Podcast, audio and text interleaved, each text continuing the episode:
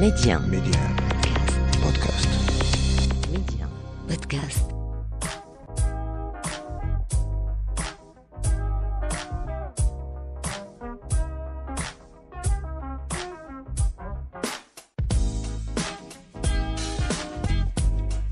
أهلا ومرحبا بكم مستمعينا إلى عدد جديد من مغرب التنمية وحلقة اليوم سنخصصها للبعد الاستراتيجي للمملكة للمحافظة على أمنها الغذائي. ميدي آن أسماء بشري مغرب التنمية أبناك الغذاء والطاقة من أجل تعزيز الأمن الاستراتيجي للمغرب. سياسة ستنتهجها المملكة في المستقبل تجسيدا للرؤية الملكية. يعني ذلك ضرورة إحداث منظومة وطنية متكاملة لا سيما فيما يتعلق بالمواد الغذائية والصحية والطاقية والعمل على التحيين المستمر للحاجيات الوطنية بما يعزز الأمن الاستراتيجي للمملكة. على علاقة بالموضوع وفي تقرير صادر عنه كشف معهد الشرق الأوسط وهو مركز تفكير أمريكي متخصص في شؤون الشرق الأوسط. كشف أن المغرب قرر زيادة إنتاجه من الأسمدة بنسبة 70% لمواجهة أي تداعيات محتملة على الأمن الغذائي جراء الحرب الروسية الأوكرانية. معطيات ذات التقرير الدولي وثقت أن المغرب هو رابع أكبر مصدر للأسمدة في العالم بعد روسيا والصين. وكندا. مؤكدة أن المملكة يمكن أن تصبح بمثابة البنك المركزي لسوق الأسمدة العالمية. فضلا عن ذلك التقرير أشار إلى أن المغرب استثمر نحو 6 ملايير و300 مليون دولار لبناء مصانع للأسمدة في إفريقيا وهو ما يعكس تبصرا استراتيجيا كبيرا للمساعدة في مواجهة التهديدات العالمية للأمن الغذائي بالقارة الإفريقية. حلقة اليوم مستمعينا من مغرب التنمية سنتوقف مع كل هذه المعطيات ومع البعد الاستراتيجي للمغرب للمحافظة على أمنه الغذائي من أي تداعيات محتملة. ويسعدنا أن يكون معنا لنقاش هذا الموضوع الأستاذ عبد الإله عتيد الخبير الاقتصادي. أستاذ عبد الإله عتيد أهلا وسهلا بك. آه، شكرا لك أستاذة أسماء مرة أخرى على الدعوة ومرحبا بالمستمعين الكرام. أهلا بك. إذا بداية آه، كما جاء في آه، التقديم المغرب قرر زيادة إنتاجه من الأسمدة بنسبة 70% واستعداده رفع طاقته الإنتاجية لتصل في أفق 2026 إلى نحو 7 ملايين طن إضافية بأزيد من النصف عن مستويات الإنتاج الحالية. انطلاقا من هذه الأرقام إلى أي حد يعكس آه، أو تعكس هذه الأرقام بعدا استراتيجيا في الحفاظ على مخزون المملكة الغذائية اليوم من أي تداعيات دولية أو عالمية محتملة خصوصا في هذا السياق الموسوم بظرفية اقتصادية خاصة يمر بها العالم أجمع.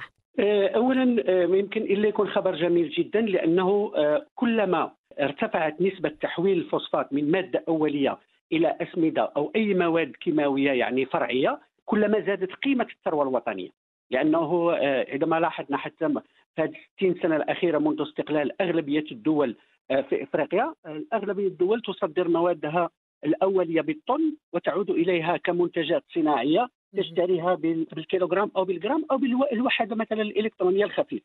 اذا أول الخبر في حد ذاته سار جدا خصوصا أن الفلاحين في المغرب آه، إلى حد الآن وفي إطار التركيبة الفلاحية المغربية الحالية لم يستفيدوا كثيرا من كوننا آه، آه، آه، دولة منتجة بكثرة للفوسفات ومن النوع الممتاز وأول مصدر آه، عبر العالم للفوسفات. اذا نتوقف عند الخبر الإيجابي هو أنه سيتم رفع آه، الإنتاج آه، اجمالا بنسبة زائد 50% في أفق 2026 ونتمنى أن وزارة الفلاحة في إطار دعمها للعالم القروي أن هذا الدعم يشمل آه، وضع الأسمدة. رهن إشارة الفلاحين باثمنه مدعمة. نعم. طيب أستاذ عتيد دائما بشأن هذا الخبر المتعلق بالأسمدة الصادر عن آه، تقرير آه، المركز آه، هذا المركز الأمريكي المتخصص في شؤون الشرق الأوسط الذي اعتبر أن المغرب يمكن أن يصبح بمثابة بنك مركزي لسوق الأسمدة العالمية.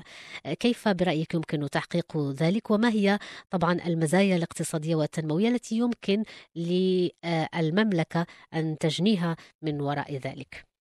سيدتي بالموازاة مع آه، أهمية المناطق في العالم التي توجد فيها المحروقات يعني البترول والغاز آه، بدأ توجه كل القوى العظمى يتحول إلى الأمن الغذائي. لأننا نقارب 8 الملايير من السكان الهند والصين في خلال أقل من عشر سنوات سوف تصل تقريبا إلى 40% إن لم تكن قد وصلت إلى ذلك من ساكنة العالم. إذا الهاجس القادم في العالم هو الماء والتغذية. وعندما نقول الماء والتغذية نفكر في الطاقة الخضراء. يعني دول كثيرة خصوصا إفريقيا لديها شمس حارقة. يعني استغلال هذه الطاقة عن طريق الطاقة الشمسية.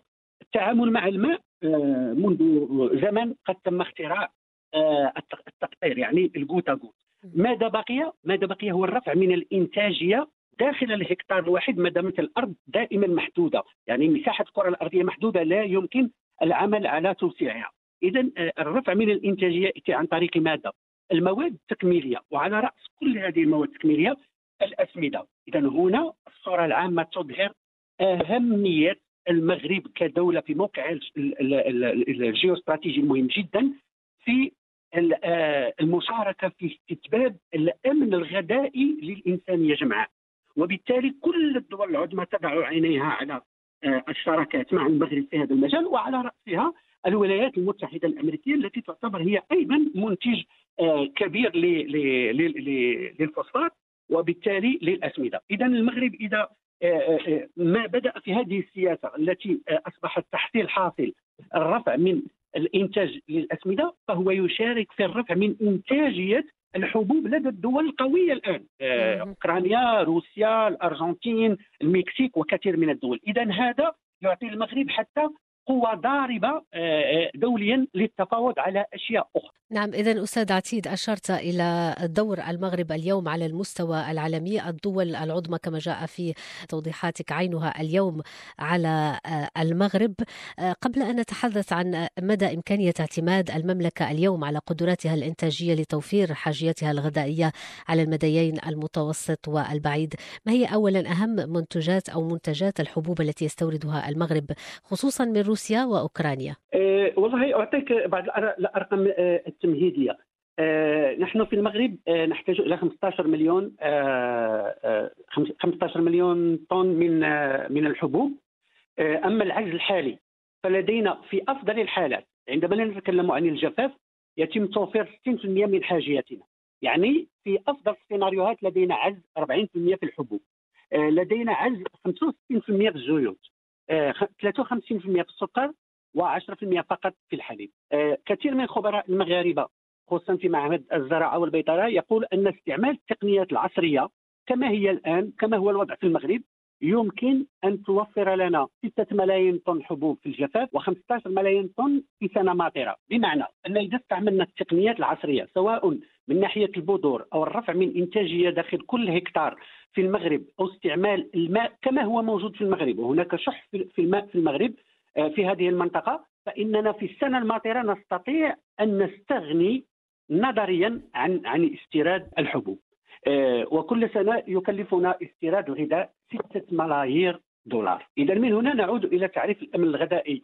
كما هو متعارف عليه عند المنظمة الدولية هو القدرة على تلبية الحاجيات الغذائية لجميع المواطنين في الحاضر والمستقبل بأسعار مقبولة. وهنا الكلمة التي يجب أن نسطر عليها آه، بالأخضر يعني اللون الفلاحي وهو بأثمان جيدة. لأننا نستطيع أن نوفر كل ما نريد إذا لم يكن لدينا هاجس مادي.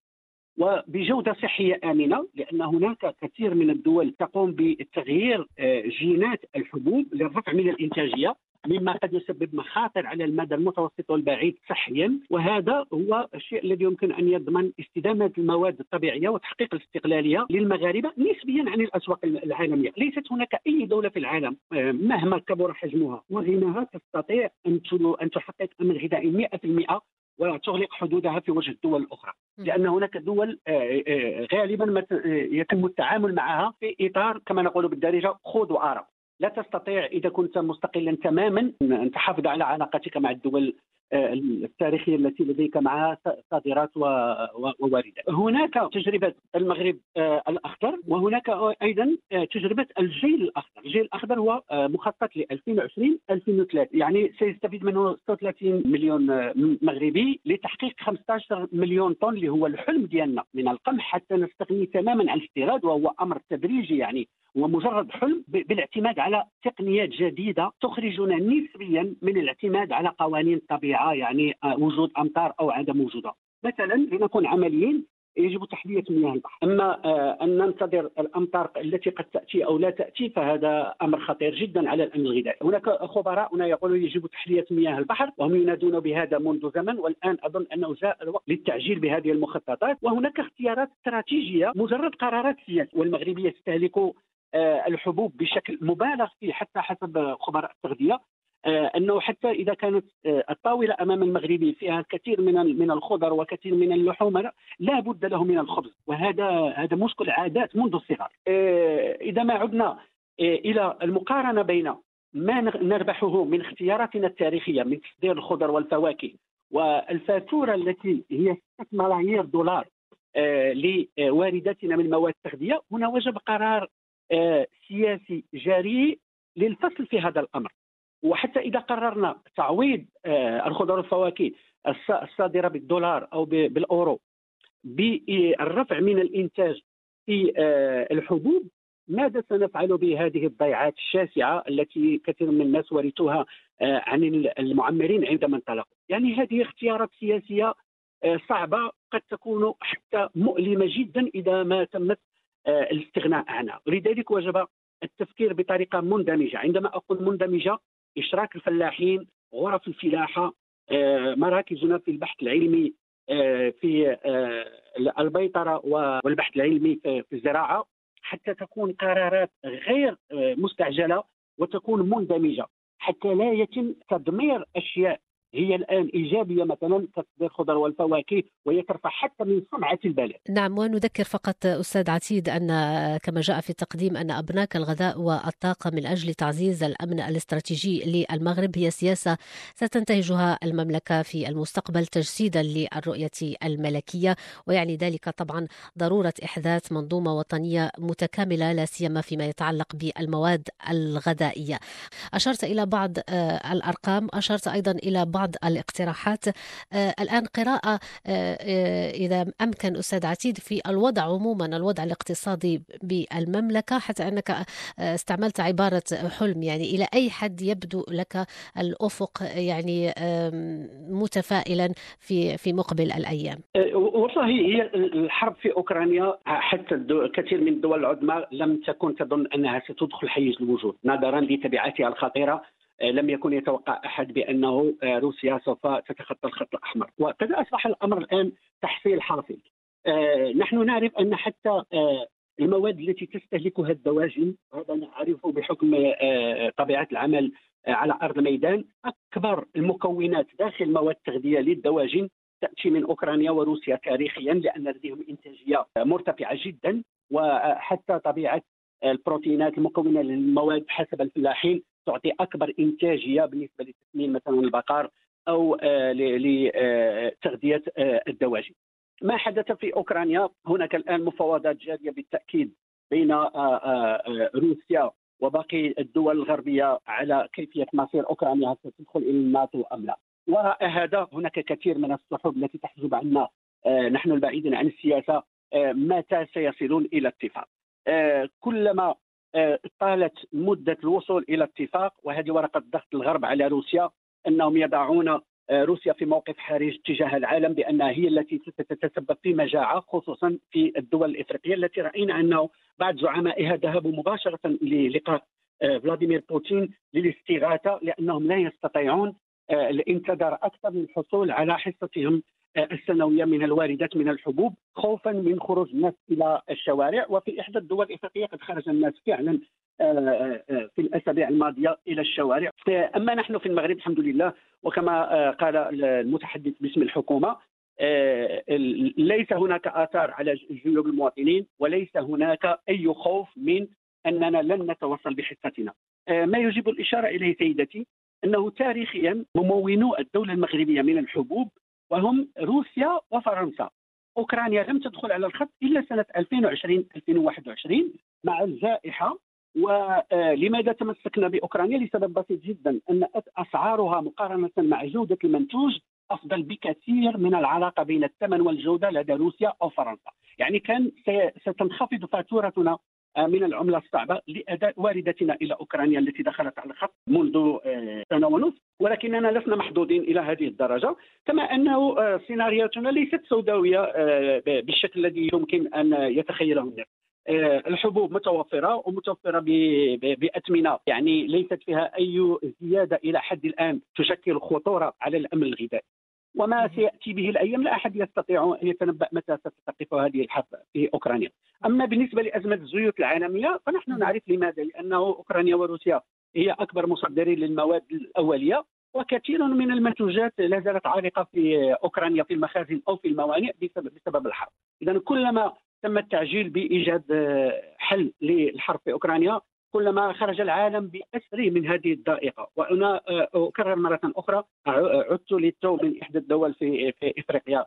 آه، احب ان لا أذكر الاسم تفاديا للتجريح إنه كثير من الناس خرجوا إلى الشوارع بسبب آه، نقص الحبوب في السوق. إذا آه، تداعيات الحرب الروسية والأوكرانية. أستاذ عتيد بدأت تظهر بشكل جلي على إفريقيا فيما يخص مادة الحبوب. آه، آه، الآن لابد من الإشارة إلى استثمار المغرب أكثر من ستة مليارات دولار لبناء مصانع أسمدة بمنطقة إفريقيا جنوب الصحراء.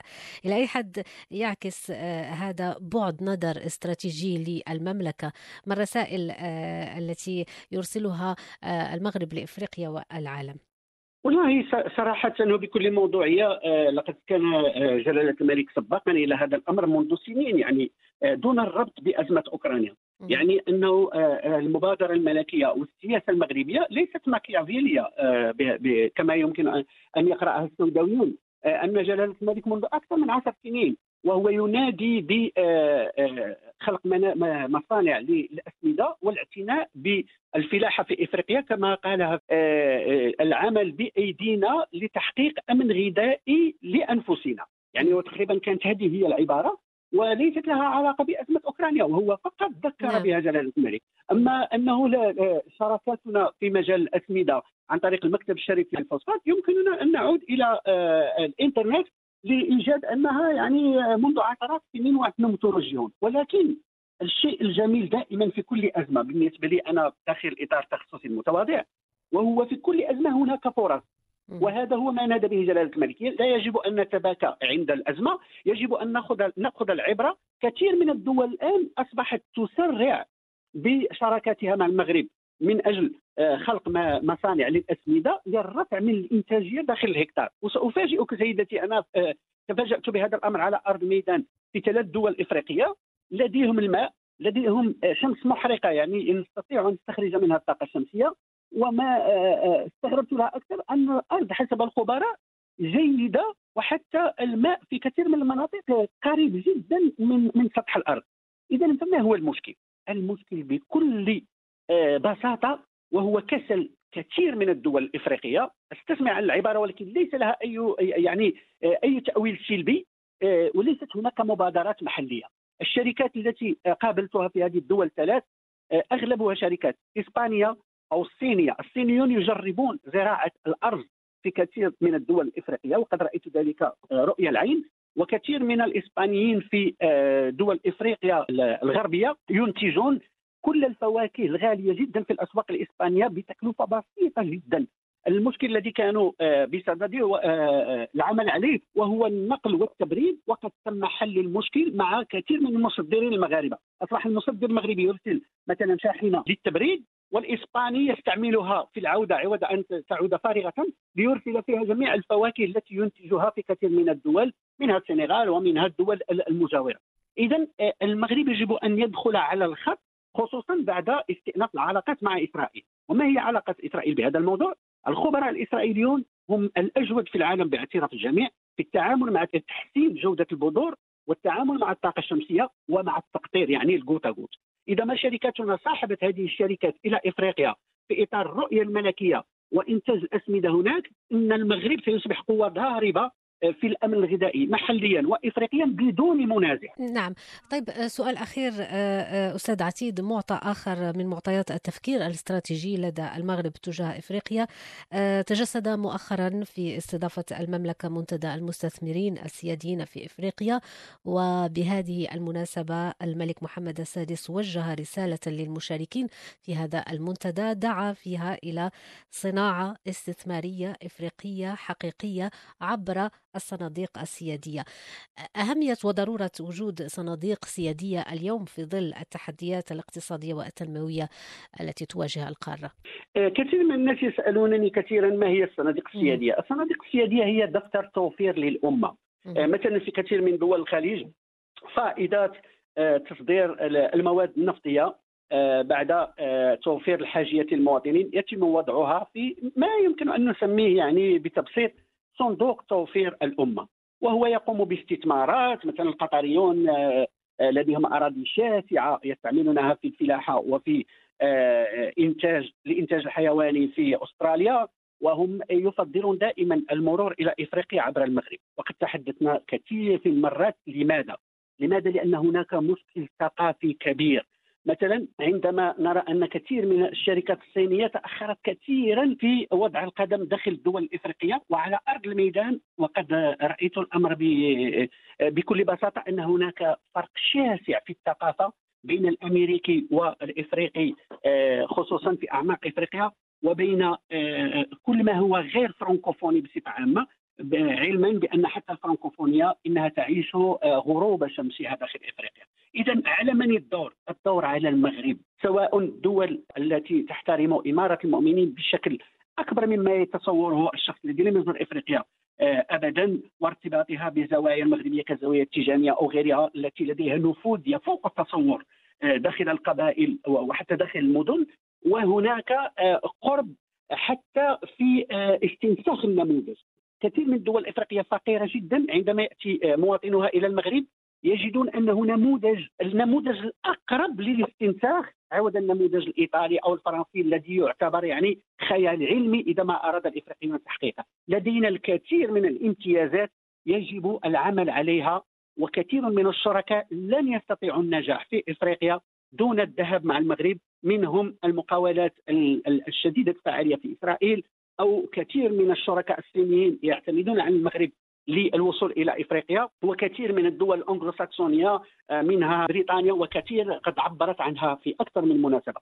ماذا بقي الآن؟ بقي الآن أن يجب تنظيم آه، آه، عن طريق مثلا كونفدراليه رجال الأعمال لمعارض دورية سواء في المغرب أو على أرض الميدان في إفريقيا حتى نستطيع ربط مصالحنا بالدول التي توفر على التكنولوجيا لتبسيطها لأنفسنا ولافريقيا. شكرا جزيلا لك أستاذ عبد الإله عتيد الخبير الاقتصادي كنت معنا حول موضوع البعد الاستراتيجي للمغرب للمحافظة على أمنه الغذائي من أي تداعيات محتملة أشكرك مجددا على كل هذه المعطيات والمعلومات أستاذ عبد الإله عتيد. شكرا على الدعوة إلى اللقاء.